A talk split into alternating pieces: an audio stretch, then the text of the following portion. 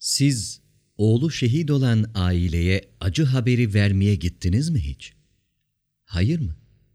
Dinleyin o halde. gzt.com seslendirmiştir. Sabah daha mesaiye başlamadan yazılı bir emir düşer önünüze. Yukarı köyden Ahmetoğlu Mehmet şehit düşmüştür. Ya Rabbim dersin. Dağa çıksam, üç gün aç susuz kalsam da şu haberi vermesem. Ama giyersin tören üniformanı. Birkaç Mehmetçikle birlikte hastaneden gelen ambulansı alırsın arkaya. Düşersin yola. Vatandaş da öğrenmiştir artık. Önde bir askeri araç, arkada bir ambulansla geliyorsa bir eve ateşin düştüğünü. Yaklaştığın her kasaba veya köyün buz kesildiğini hissedersin. İçinden geçip gittiğin her yer rahatlar. Neyse. Varırsın köye. Askerde evladı olan her haneden inceden bir sızının yükseldiğini, aman bizim eve doğru gelmesin diye dua edildiğini duyar gibi olursun. Bütün köy donmuştur adeta. Herkes büyülenmiş gibi izler seni. Hangi eve gidilecek diye ıstıraplı bir merak sarar ortalığı. Şehidin evine doğru yaklaşmaya başladığında bahçedeki ihtiyarın büyülenmiş gibi sana baktığını, bacaklarının titrediğini, elindeki bastondan güç alarak zar zor ayakta durmaya çalıştığını görürsün. Ayakların geri geri gider. Pencerelerde bir hareket başlar ve kapının önüne telaşla bir anne çıkar. Bir sana, bir arkanda yere bakan Mehmetçiklere, bir de ambulansa bakar. Sonra atar kendini yere. Oğlu daha toprak altına girmeden o ana düşer toprağa.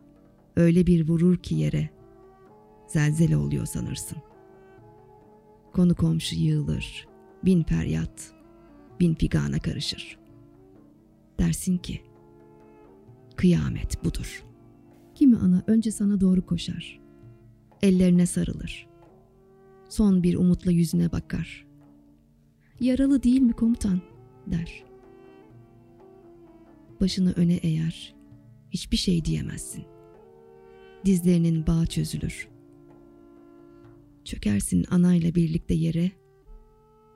O ağlar, sen ağlarsın. Hemşire elinin titremesinden, gözünün yaşını silmekten sakinleştirici iğneyi yapamaz bile. Baba. Fidan gibi evlatlarını vatana feda eden o babalar. Sicim gibi gözyaşları dökülürken gözünden acıya gark olmuş bir gururla vatan sağ olsun. Vatan sağ olsun. Şehit babasıyım ben dediğini duyarsın. Kimi günlerce konuşamaz. Kimi dua eder, kimi beddua. Kimi kendi saçlarını, kimi saçlarımızı yolar. Ne şapka kalır başınızda, ne rütbe omuzlarınızda söker atar. Asıl büyük kıyamet bir iki gün sonra kopar. Gerçekle yüzleşme günüdür. Bu sefer cenaze ile birlikte varırsın köye. Tören mören hak getire. Köylü alır şehidini omuzlarına, yer yerinden oynar.